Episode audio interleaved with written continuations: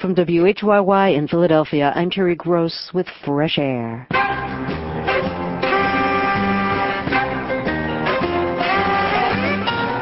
On today's Fresh Air, getting a gun, going to prison, going back to prison, then finding meaningful work and staying straight.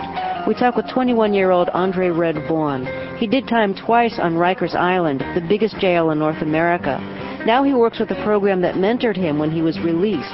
Later, we'll hear from Clinton Lacey, Associate Executive Director of the program, Friends of the Island Academy. We'll also hear an excerpt of the audio documentary that Vaughn made about his life as part of the Youth Portraits Project, which helps young people who have been in prison by giving them the tools to tell their own stories. Also, linguist Geoff Nunberg reflects on President Bush's use of the word evil. That's all coming up on Fresh Air.